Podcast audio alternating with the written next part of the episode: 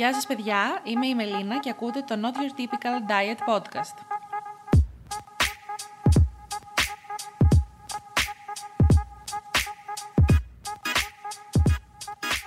Όπως τα έχετε δει και από τον τίτλο σήμερα, θα μιλήσουμε για θέματα που αφορούν την αύξηση μυϊκής μάζας, την πρωτεΐνη που μπορεί να χρειάζεται κάποιος να αυξήσει στην διατροφή του, σε ποιες περιπτώσεις χρειάζεται μια πιο εξατομικευμένη διατροφή και γενικά και άλλα έτσι, θέματα, απορίες κτλ. Γύρω από αυτό το κομμάτι.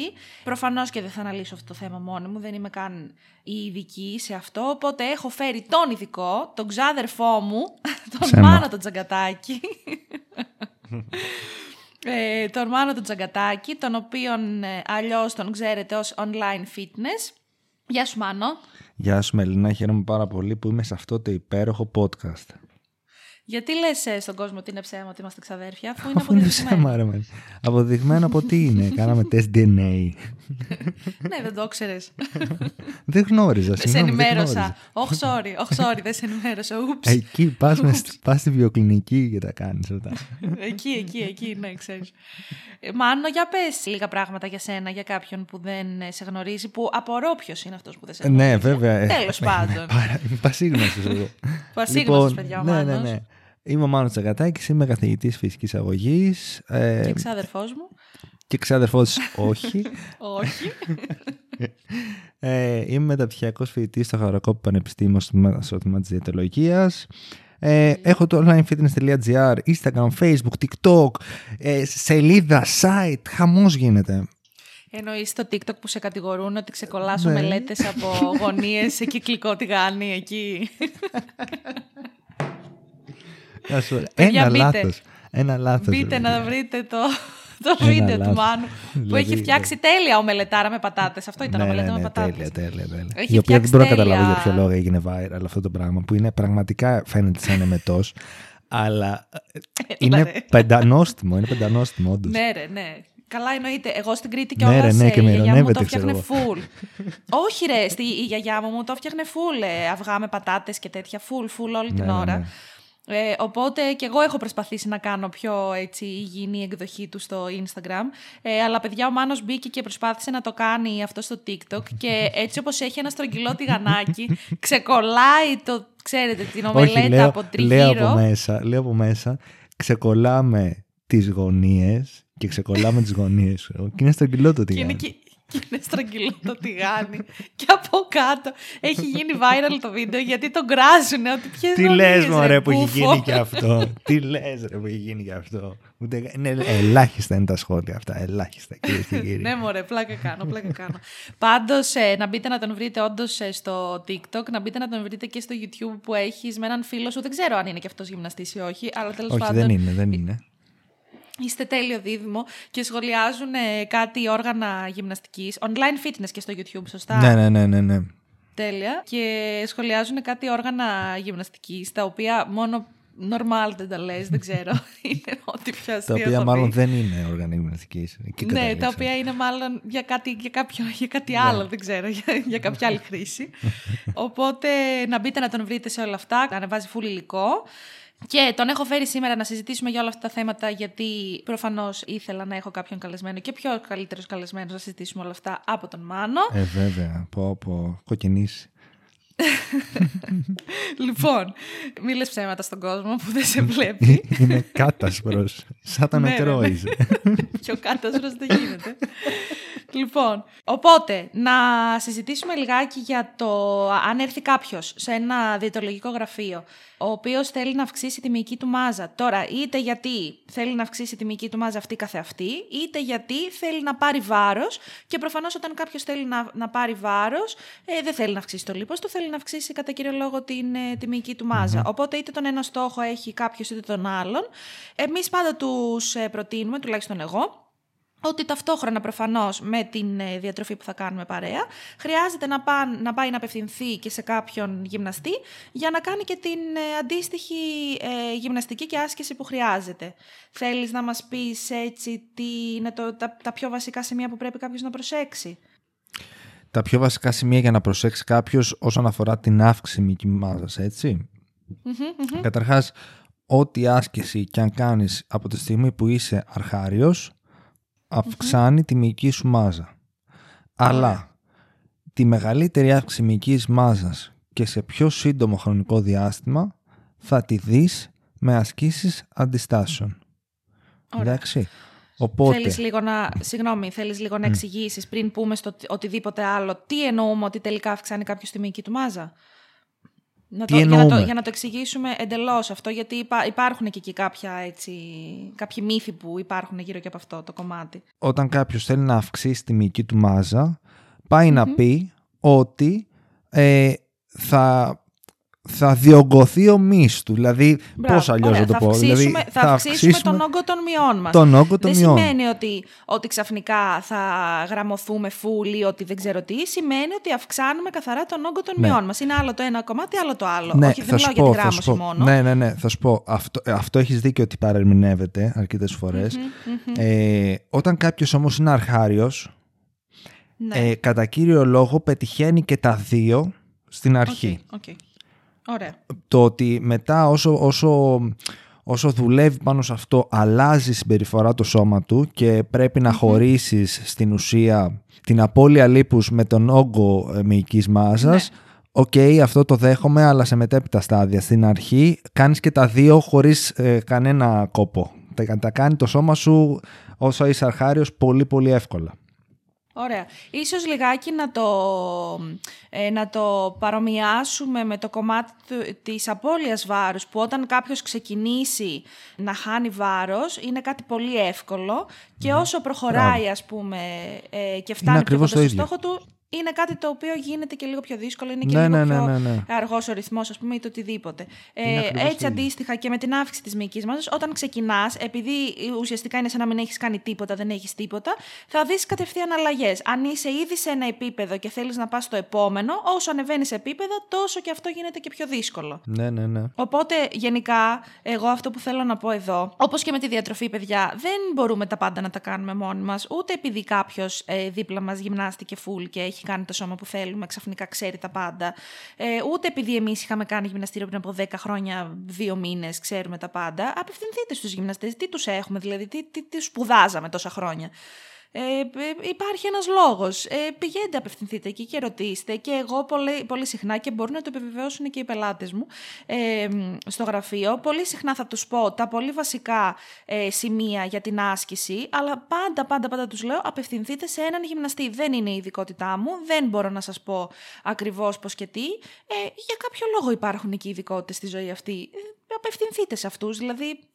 Μην το φοβάστε. Δεν ξέρω για ποιο λόγο ακούμε όλους τους υπόλοιπους εκτός από αυτόν που είναι η ιδιότητά του. Ναι, υπάρχει αυτό δηλαδή. Υπάρχει full. Ναι. Πονεμένη ιστορία. Πονεμένη ιστορία για μένα προσωπικά δεν με πονάει. Εγώ όσο έχω δει πολλούς που το κάναν αυτό και εν τέλει κάποια στιγμή στη ζωή τους συνειδητοποιούν ότι αυτό που ακούγανε ήταν τελείως λάθος και λέγανε πω να το ξέρω αυτό στην αρχή, ξέρω εγώ. Το ίδιο ισχύει και για τη διατροφή. Μπράβο, που εκεί επιβεβαιώνεσαι εν τέλει κάποια στιγμή.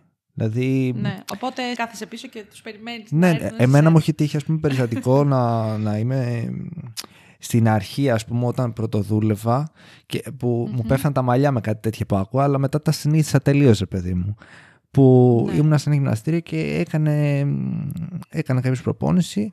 Και είπα και του λέω ρε παιδί μου ότι έκανε τελείως λάθος την άσκηση και ήθελα να του δείξω σωστή άσκηση, εντάξει. Ναι. Και τι γυρνάει και μου λέει, εγώ τώρα ήμουν 18 χρονών τότε, έτσι. Και αυτός ήταν, ξέρω εγώ, 55. Αλλά την έκανε τελείως λάθος, ρε παιδί μου. Δεν είναι ότι ας πούμε βλέπεις λίγο τσιτ και λες, το κάνει για ένα συγκεκριμένο σκοπό, που είναι άλλη κουβέντα αυτή. Ήταν τελείως λάθος η άσκηση, ήταν άσκηση που θα του επηρέαζε τη μέση του full, ξέρω εγώ. Δηλαδή θα πάθαινε λουμπάγκο, πώς θα το πω. Και πάω και του λέω ρε παιδί μου και μου λέει εγώ την έχω δει στο YouTube.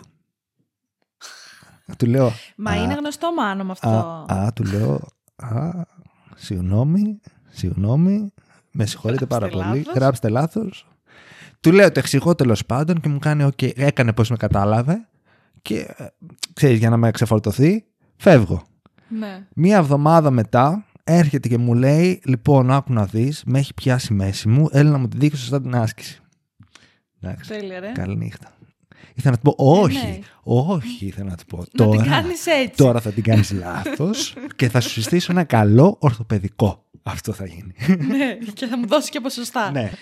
Γιατί εγώ σε προειδοποίησα και εσύ δεν μ' άκουσες. Ναι, ρε παιδιά, εντάξει. Δηλαδή, κάπως κρίμα είναι να καταστρέφουμε και το σώμα μας γιατί δεν ακούμε αυτούς που πρέπει και βλέπουμε βίντεο στο YouTube, ας πούμε. Και εγώ έχω δει πάρα πολλές σεζόν Grey's Anatomy. Δεν λέω ότι είναι όλα λάθος. Δεν λέω ότι είναι όλα λάθος. Όχι, ρε.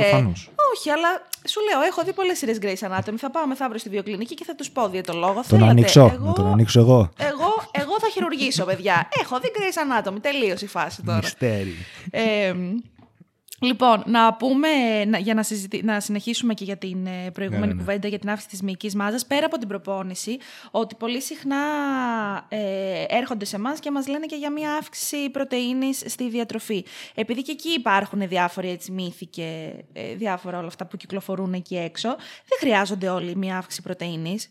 Δηλαδή, αν είσαι σε ένα πολύ αρχικό επίπεδο και ξεκίνησες να πηγαίνεις γυμναστήριο 2 φορές την εβδομάδα να κάνεις γιόγκα ή ας πούμε ξεκίνησες να πηγαίνεις 2 φορές την εβδομάδα να κάνεις 20 λεπτά ποδήλατο και 2 βαράκια του 1 κιλού ασκήσεις χεριού, εντάξει, δεν φαντάζομαι ότι με 2 ώρες προπόνησης την εβδομάδα χρειάζεσαι αύξηση την πρωτεΐνη σου. Ναι.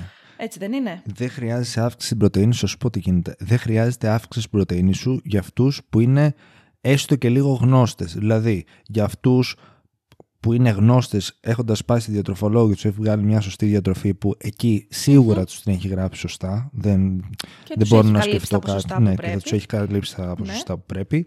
Αλλά αν κάποιος θέλει να το κάνει μόνος του, να ξέρει ότι επειδή κυκλοφορεί πάρα πολύ αυτό στο ίντερνετ και γι' αυτό το συζητούσαμε και πριν που το λέγαμε, κυκλοφορεί πάρα πολύ το 0,8 και το 1 γραμμάριο ένα σωματικό. Μπράβο, αυτό σημαίνει αυτό. Ναι. 0,8 γραμμάρια πρωτεΐνης ανά κιλό σωματικού βάρους. Αυτό θεωρείται χαμηλή, ας πούμε. Αυτό θεωρείται πολύ χαμηλή και θεωρείται ότι κάποιος, ας πούμε, δεν κάνει τίποτα, έχει μια καθιστική ζωή. Θα το πω πολύ απλά. Ναι, ή μπορεί να είναι κλινήρης. Ή μπορεί να είναι κλινήρης, ναι. Εάν κάποιος, έστω και η εργασία του είναι χειρονακτική, έστω ότι έχει μια πολύ busy μέρα, πώς να το πω, ας πούμε, καθημερινά είναι έτσι. Τα 0,8 και τα 1 γραμμάρια πρωτεΐνης δεν θα τον καλύψουν. Εντάξει, θα τον καλύψουν, ρε παιδί μου. Οκ. Είναι πάλι, δηλαδή, όπως κάνετε εσείς, πας στο διατροφολόγο και σε μετράει. Εντάξει. Μετά τη μέτρηση, μετά από 2 εβδομάδες, θα δει ξανά μέτρηση και θα δει τι έχει γίνει, μήπως να αυξήσουμε αυτό, μήπως να αυξήσουμε το άλλο. Και θα αυξήσει και θα μειώσει αναλόγως. Είναι ανάλογο τον άνθρωπο, έτσι. Δεν μπορώ να τα πούμε για όλους. Αλλά όταν πρόκειται για την άσκηση, το 0,8 και το 1 το ξεχνάμε. Πάμε πάνω από 1,5. Εντάξει. Εννοείς και σε οποιαδήποτε επίπεδα άσκησης, ακόμα και στο πολύ αρχικό. Εγώ θα έλεγα ακόμα και στο πολύ αρχικό. Γιατί είναι κάτι γενικό, μιλάμε πολύ γενικά τώρα αυτή τη στιγμή και το λέω γενικό και γενικό το λέω συνέχεια, αλλά... δεν θα μπούμε τώρα σε συγκεκριμένες κατηγορίες. Αν θέλει κάποιος πιο εξατομικευμένες συμβουλές, πηγαίνει σε έναν ειδικό, έτσι. Δεν θα περιμένεις για να το πούμε ότι εμείς εδώ συζητάμε full γενικά και καλύπτουμε κάποιες πολύ βασικές κατηγορίες. Αν εσείς θέλετε και είστε μια πολύ συγκεκριμένη περίπτωση, δεν θα ακούσετε εμάς τώρα να αρχίσετε να υπολογίζετε γραμμάρια πρωτεΐνης. Απευθυνθείτε σε έναν άνθρωπο, αν είναι δυνατόν. Σε σένα θα απευθυνθούν, Μελίνα μου, σε σένα θα απευθυνθούν. Ναι, απευθυνθείτε σε μένα. Έχει τηλέφωνο επικοινωνίας από κάτω εδώ στο podcast. Έχει στο Instagram, έχει στο Facebook. Να πάρετε τηλέφωνο τη Μελίνα, να κλείσετε ένα ραντεβού. Ναι, μην κάνετε δικά σας. Μην κάνετε δικά σας. Επειδή ακούσατε ένα podcast. Άσε, σε διαφημίζω εγώ. Άσε, σε διαφημίζω τέλεια, εγώ. Τέλεια. Ευχαριστώ, ξάδερφε. Ευχαριστώ. Δεν είμαστε ξαδέρφια. Το ξαναλέει. Όταν πρόκειται λοιπόν για αύξηση μυϊκής μάζας, πάει να πει ότι κάνεις άσκηση αντιστάσεων. Εντάξει. Κατά κύριο λόγο. Οπότε όταν θα κάνεις άσκηση αντιστάσεων 2 με 3 φορές την εβδομάδα ή 3 με 4 φορές την εβδομάδα, δεν θα το πω πάλι γενικά, είπατε λίγος γενικά, πρέπει να έχεις πάνω από 1, εκεί στο 1,5, θα πω εγώ συγκεκριμένα, το παίρνω πάνω μου και λέω 1,5, εντάξει, το παίρνω πάνω μου. Να πούμε όμως ότι δεν χρειάζεται όλοι αυτά τα ποσοστά πρωτεΐνης. Δεν τα χρειάζονται. Όταν μπορεί όλοι. Όχι, δεν τα χρειάζονται όλοι σίγουρα. Επειδή ξεκίνησες ξαφνικά να κάνεις 3 φορές περπάτημα και 3 ασκήσεις από το YouTube, δεν χρειάζεται να αυξήσεις την πρωτεΐνη σου. Δηλαδή, εξαρτάται πάρα πολύ σε τι επίπεδο βρίσκεσαι. Θέλουμε εξατομίκευση, γι' αυτό έρχεστε σε εμάς και μας λέτε ακριβώς τα επίπεδα άσκησης που κάνετε, για να μπορέσουμε κι εμείς να βγάλουμε έτσι πιο εξατομικευμένα διαιτολόγια. Και να πούμε σε αυτό το κομμάτι ότι δεν χρειάζεται να παίρνετε παραπάνω πρωτεΐνη. Η παραπάνω πρωτεΐνη και οι σκόνες κτλ. Έχουν φτιαχτεί για ανθρώπους που δεν μπορούν πρακτικά να καλύψουν τα ποσοστά πρωτεΐνης που χρειάζονται από την διατροφή τους. Δηλαδή, πρέπει ο άλλος να τρώει 17 κοτόπουλα την ημέρα για να φτάσει σε σημείο να καλύπτει την πρωτεΐνη του. Δεν μπορεί να το κάνει αυτό, παίρνει σκόνη. Αν μπορείτε να καλύψετε τα ποσοστά πρωτεΐνης μέσω της διατροφής, είναι πολύ καλύτερο για εσάς. Υπάρχει πολύ καλύτερη απορρόφηση. Δεν ξέρω αν συμφωνείς. Συμφωνώ απόλυτα. Για να κλείσω λίγο το προηγούμενο, συμφωνώ απόλυτα μαζί σου. Για το περπάτημα και για την αερόβια άσκηση, δεν είναι ότι δεν χρειάζεται και αυτό τα ποσοστά πρωτεΐνης της, αλλά όταν πρόκειται για αύξηση μυϊκής μάζας, ξανατονίζω, για αύξηση μυϊκής μάζας που θα έχουμε άσκηση αντιστάσεων, εντάξει, εκεί μιλάω για το 1,5. Τώρα, αν έχεις άλλο τρόπο άσκησης, ας πούμε περπάτημα κτλ., ίσως να μην χρειάζεται να αλλάξεις και τίποτα, εντάξει. Ναι, εγώ αυτό που ήθελα να πω είναι ότι εξαρτάται και από κάποιον που θα ξεκινήσει. Δηλαδή, μπορεί κάποιος να θέλει να αυξήσει τη μυϊκή του μάζα, αλλά επειδή είναι εντελώς αρχάριος, να ξεκινήσει από απλές ασκήσεις. Περπάτημα, λίγες ασκήσεις στο YouTube κτλ. Μετά να προχωρήσει σε ένα ανώτερο επίπεδο που θα πάει σαν να γυμναστεί. Σιγά-σιγά, σκαλί-σκαλί και αυτό είναι το πιο σωστό από όλα. Ακριβώς. Οπότε, σιγά-σιγά, σκαλί-σκαλί ξεκινάτε. Δεν θα χρειαστείτε από την αρχή τρελά επίπεδα πρωτεΐνης. Σιγά-σιγά, όσο αυξάνετε την άσκηση σας και τα λοιπά, τόσο και εμείς θα είμαστε εκεί και θα αλλάζουμε το διαιτολόγιο από φορά σε φορά και θα προσαρμόζουμε και τα επίπεδα της πρωτεΐνης. Πάρα πολύ σωστά τα λες. Και όπως είπα και προηγουμένως, είναι πολύ καλύτερα την πρωτεΐνη σας να την παίρνετε από τη διατροφή σας, όπως και οποιοδήποτε άλλο θρεπτικό συστατικό. Είναι καλύτερο να το λαμβάνουμε από την διατροφή και μόνο στις περιπτώσεις που δεν μπορούμε να τα καλύψουμε από τη διατροφή, να τα λαμβάνουμε από συμπληρώματα. Συμφωνώ απόλυτα σε αυτό που λες. Γενικότερα, ο κόσμος έχει μια πεποίθηση ότι ξεκινάω γυμναστήριο, παίρνω και μια πρωτεϊνούλα. Εντάξει ρε παιδιά, όχι. Δηλαδή δεν υπάρχει λόγος. Ξαναλέμε, τα ποσοστά σου είναι πολύ μικρά στην πρωτεΐνη όταν ξεκινήσεις γυμναστήριο. Δηλαδή άμα θα πιείς την πρωτεΐνη σου και φας και ένα γεύμα με κοτόπουλο, ας πούμε, που θα σε χορτάσει, κατά 99% έχεις καλύψει την πρωτεϊνική σου ανάγκη για όλη την ημέρα. Οπότε θα έλεγα καλύτερα να φας παρά να πιείς. Αν δείτε όλα αυτά τα ποσοστά της πρωτεΐνης, ακόμη και αυτά που λέει ο Μάνος, τα σχετικά λίγο πιο αυξημένα σε ανθρώπους που ξεκινάνε να αυξάνουν τη μυϊκή τους μάζα. Αν δείτε αυτά τα ποσοστά πρωτεΐνης μεταφρασμένα σε φαγητό, είναι πράγματα που θα τρώγαμε ούτως ή άλλως. Δηλαδή, δεν είναι. Μην φανταστείτε ότι είναι πάρα πολλά αυγά και ασπράδια και κοτόπουλα και τέτοια. Είναι πράγματα τα οποία μπορείτε να τα καταναλώσετε. Οπότε, μη σας αγχώνει αυτό το κομμάτι. Και όταν δούμε ότι πρακτικά δεν βγαίνει, γιατί όχι, να πάμε σε ένα συμπλήρωμα που εννοείται ότι θα πούμε πάντα να κοιτάμε, να είναι πιστοποιημένο, να είναι καθαρό, να μην το έχουμε πάρει δεν ξέρω από πού. Ήρθε ένας και μας πούλησε στα κρυφά. Ναι, όπως η γιαγιά μας δίνει τα λεφτά τα Χριστούγεννα, έτσι πήραμε και εμείς την πρωτεΐνη. Όχι. Σε αλουμινόχαρτο. Ναι, έτσι. Πάρε να πιείς ένα καφέ. Και σου δίνει 50 και είσαι σε φάση γιαγιά. Πόσο νομίζεις ότι κάνει ο καφές, ξέρω εγώ. Έχουν αυξηθεί, παιδί μου, οι τιμές τώρα στον καφέ, τις έχω δει εγώ. Ναι. Τώρα εσείς με τα ευρώ πληρώνετε πολλά. Και να πούμε επίσης, Μάνο, ότι όταν ένας άνθρωπος θέλει να αυξήσει τη μυϊκή του μάζα, δεν θα βγάλει και εντελώς την αερόβια από την άσκησή του, έτσι. Δηλαδή δεν είναι ότι θα κάνει μόνο αντιστάσεις, μπορεί να έχει και λίγη αερόβια. Θα σου πω τώρα τι γίνεται με αυτό, γιατί είναι ένα μεγάλο κομμάτι αυτό. Είναι ανάλογα τι θες να πετύχεις. Αν θέλεις να έχεις τεράστια αύξηση μυϊκής μάζας σε μικρό χρονικό διάστημα, ίσως πάλι είναι ανάλογα τον άνθρωπο, και θα το λέω και θα το ξαναλέω γιατί έτσι είναι, ο κάθε άνθρωπος είναι διαφορετικός, ίσως χρειαστεί να βγάλεις τελείως την αερόβια άσκηση. Όχι το ζέσταμά σου, εντάξει, μην παρεμεινεύουμε, όχι το ζέσταμά σου, το 5 λεπτό, 7 λεπτό, το αρχικό, και μετά να πας να κάνεις αντιστάσεις σου και να κάνεις ένα 5 λεπτό αποκατάστασης μετά, αλλά τη μισάωρη προπόνηση 45 λεπτή, 50 λεπτή, ίσως χρειαστεί να τη βγάλεις. Και πάλι όχι για όλους. Όχι για όλους και πάλι όχι για συνέχεια. Δηλαδή, θα κάνεις μια μέτρηση, θα δεις μετά εάν χρειάζεται να τη βγάλεις. Ή θα το δει και προπονητής σου, έτσι. Θα σε δει. Θα σε μετρήσει με τις μεζούρες κτλ.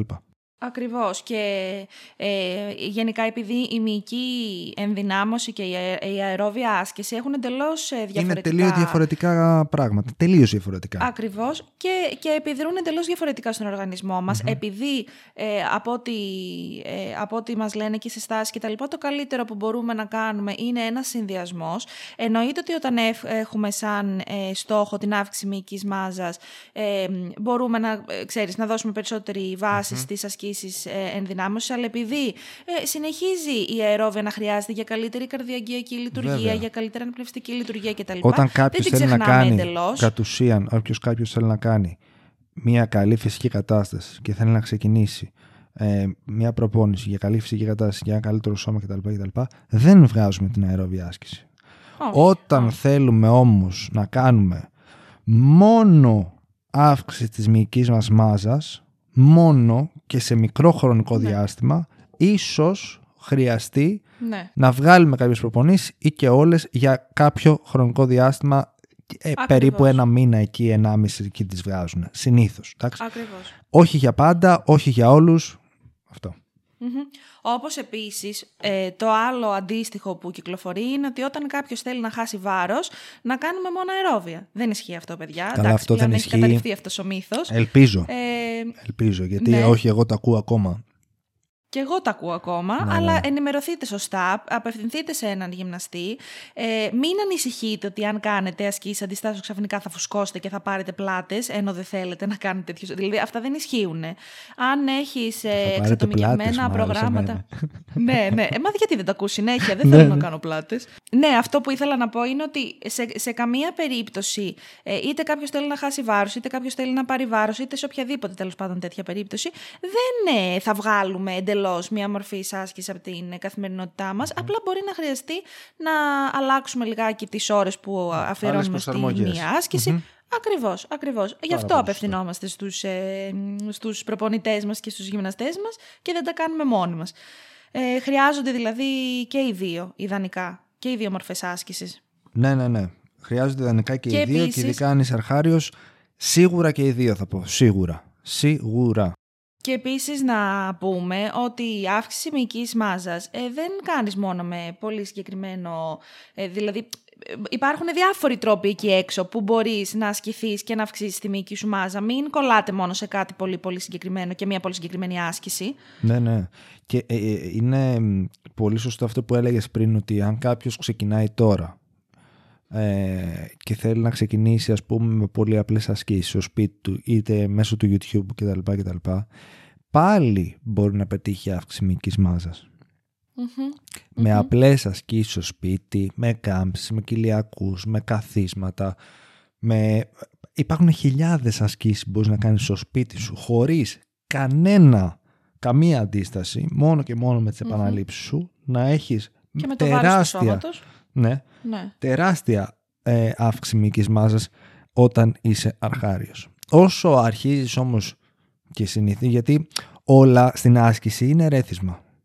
Εάν σταματήσει να υπάρχει, εάν μάλλον το ερέθισμα είναι συνεχόμενο, κάποια στιγμή συνηθίζει και ο μυς σου και δεν αυξάνεται παραπάνω. Όσο του δίνεις μεγαλύτερο ερέθισμα, τόσο δίνεις το ένασμα να αυξηθεί και η μυϊκή σου μάζα.